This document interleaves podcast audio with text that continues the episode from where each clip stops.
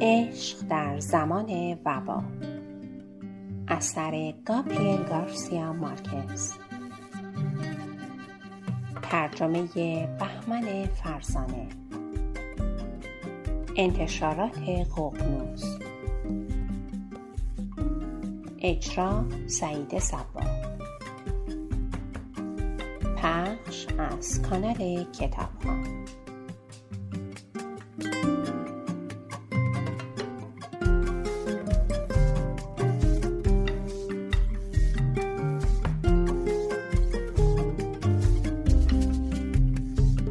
فلورنتینو هرگز از مراسم مذهبی چندان اطلاعی نداشت. از زمانی هم که خودش در کلیسا ویولو می‌زد دیگر پا به مراسم نماز نگذاشته بود.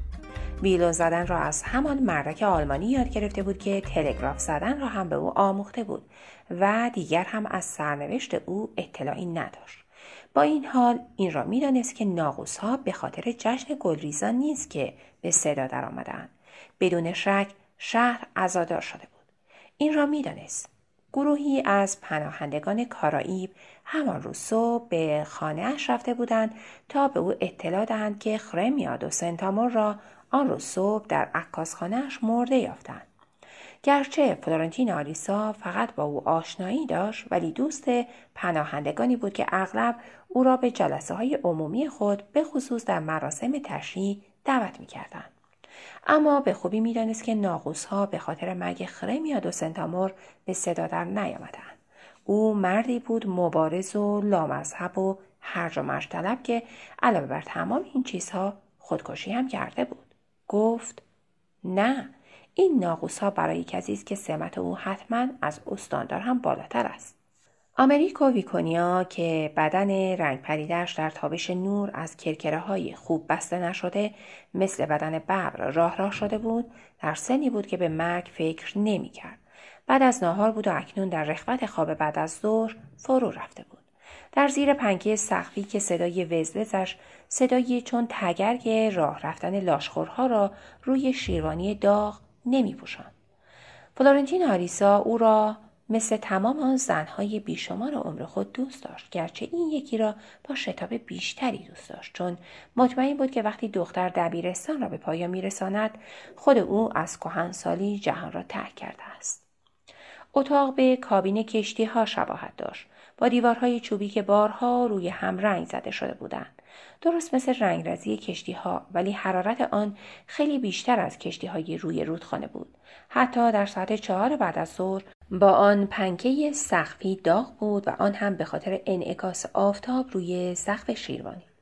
اتاق خواب معمولی نبود بلکه اتاقی بود به شکل کابین های کشتی که فلورنتین آریسا داده بود تا در پشت دفترش در شعر رکا بسازند. آن هم صرفا به عنوان لانهای برای عشقهای زمان پیری. در روزهای عادی خوابیدن در آنجا غیر ممکن می‌شد. به خاطر داد و بیداد حمال ها و سر و صدای لک لک ها در رودخانه و هم همه کشتی ها در بندر. تمام آن چیزها برای آن دختر بچه بهشت یک شنبه محسوب می شد. در آن روز جشن گلریزان خیال داشت تا پنج دقیقه قبل از نماز غروب در کنار دخترک بماند قبل از رفتن او به شبانه روزی ولی سر و صدای ناقوس ها به او حالی کردند که باید به تشییع جنازه خرمیا دو سنتامور برود با عجله خارج از معمول لباس پوشید ولی قبل از آن مثل همیشه گیس دختر بچه را بافت بعد او را روی میز نشان تا بند کفشهایش را ببندد که همیشه پاهای او را به درد می آوردن. بدون نظری بدی به او کمک می کرد و دخترک نیز به او کمک می کرد تا کمکش کند.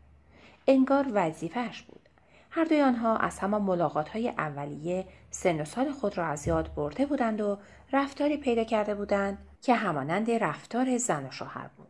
زوجی که آنقدر همه چیز را از نظر هم مخفی نگه داشته بودند که دیگر برایشان حرفی باقی نمانده بود تا به هم بزنند.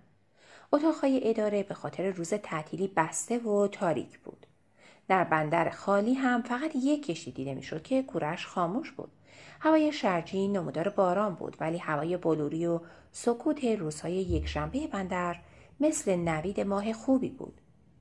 در آنجا جهان سختتر از جهان آن کابین به نظر می رسید و صدای ناقوس ها دردناکتر به نظر می رسیدن. حتی اگر نمی‌دانستی که به خاطر چه کسی به صدا در آمدن.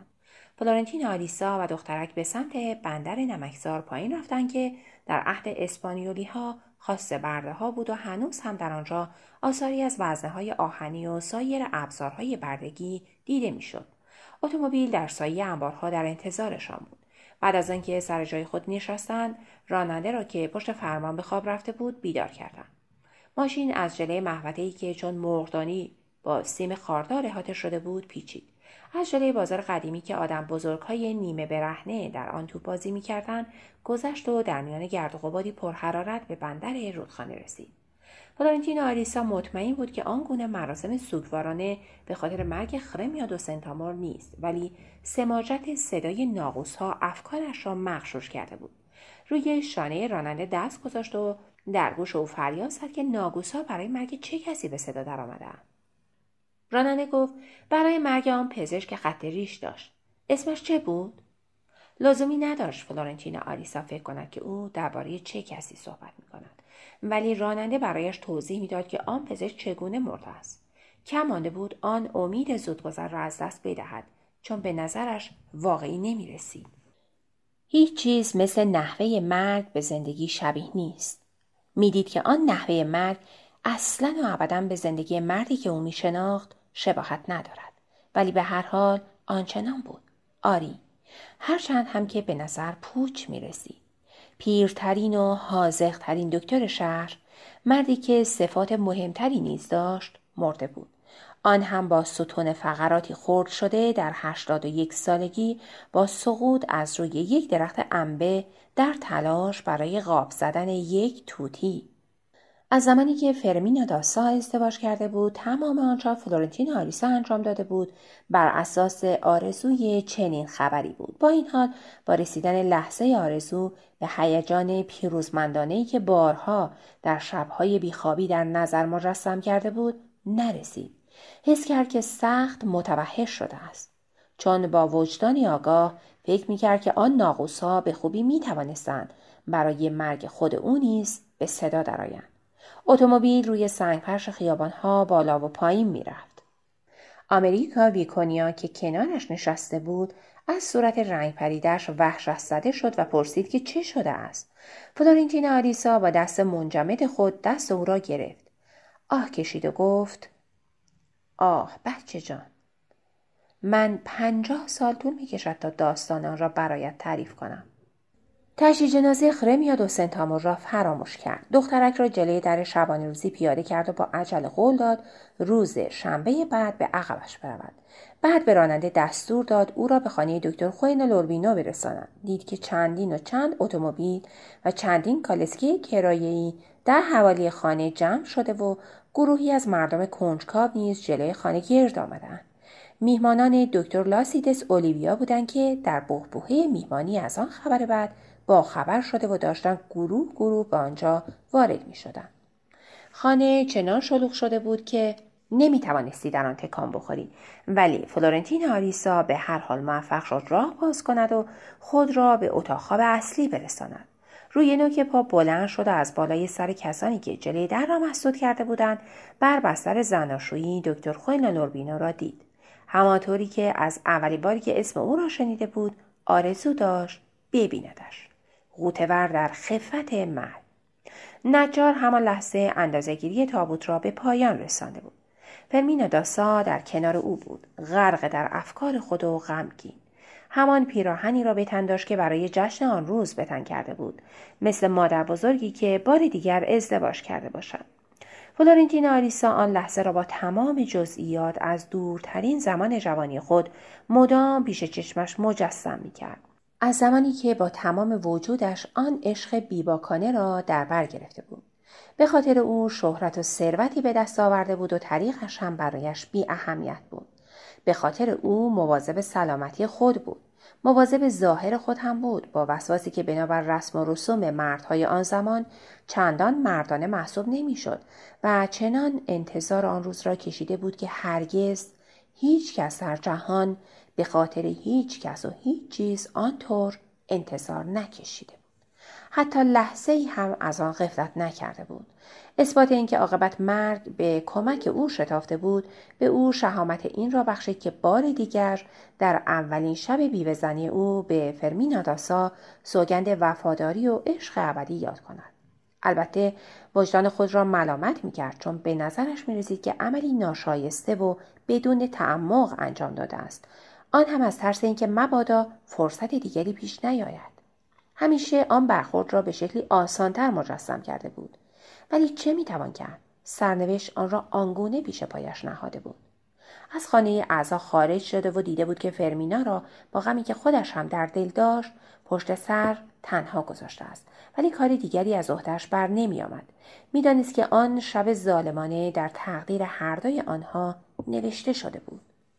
طی دو هفته بعد حتی یک شب هم موفق نشد چشم بر هم بگذارد. دیوانوار از خود سوال می‌کرد که فرمینا داسا بدون او در کجاست؟ به چه فکر می‌کند؟ در سالهای باقیمانده عمرش با وزنه وحشتناکی که او در دستانش رها کرده بود چه خواهد کرد؟ دچار چنان یوبوستی شد که شکمش مثل تبل باد کرد. مجبور شد به روش های متوسل شود که مثل تنقیه لذت بخش نبودند. تمام مشکلات سنین پیری که از بهبوهه جوانی به آنها عادت کرده و همیشه خیلی بهتر از هم سن و سالانش تحمل کرده بود ناگهان همه با هم دست به یکی کرده و به او حمله کرده بودند. روز چهارشنبه بعد از یک هفته غیبت به اداره رفت. لئونا کاسیانی از دیدن رنگ پریده و حالت عاجزانش سخت متوحش شد. ولی او خیالش را راحت کرد. به خاطر بیخوابی است. از همان بیخوابی های همیشگی. و بار دیگر زبان خود را گاز گرفت تا واقعیت از شکاف های فراوان قلبش بیرون نزند. باران یک نواخت میبارید و لحظه آفتاب نشد تا فرصتی برای فکر کردن به دست آورد. یک هفته هزیانی دیگر را نیز گذران بدون آنکه موفق شود تمرکز کند. بعد غذا می‌خورد و بدتر از آن میخوابید. در انتظار علاماتی بود تا راه نجات را بیابد. با این حال از روز جمعه به بعد ناگهان گرفتار آرامشی بیدلیل شد. آن به حساب این گذاشت که هیچ خبر تازه‌ای رخ نمی‌دهد و آنچه در زندگی انجام داده بود همه بیهوده بودند. تسلیم شده بود. دیگر نمی‌دانست چگونه به زندگی ادامه دهد. سرانجام کار فرا رسیده بود.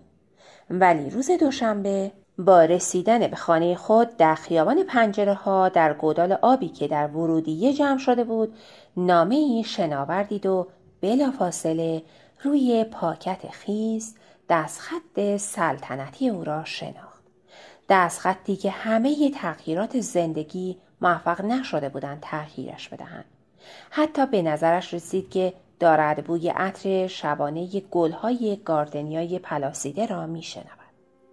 چون از همان لحظه اول وحشت قلبش همه چیز را به او بازگو کرده بود و نامه نامه ای بود که او بدون لحظه ای مکس بیش از نیم قرن انتظارش را می‌کشید. پایان فصل پنجم.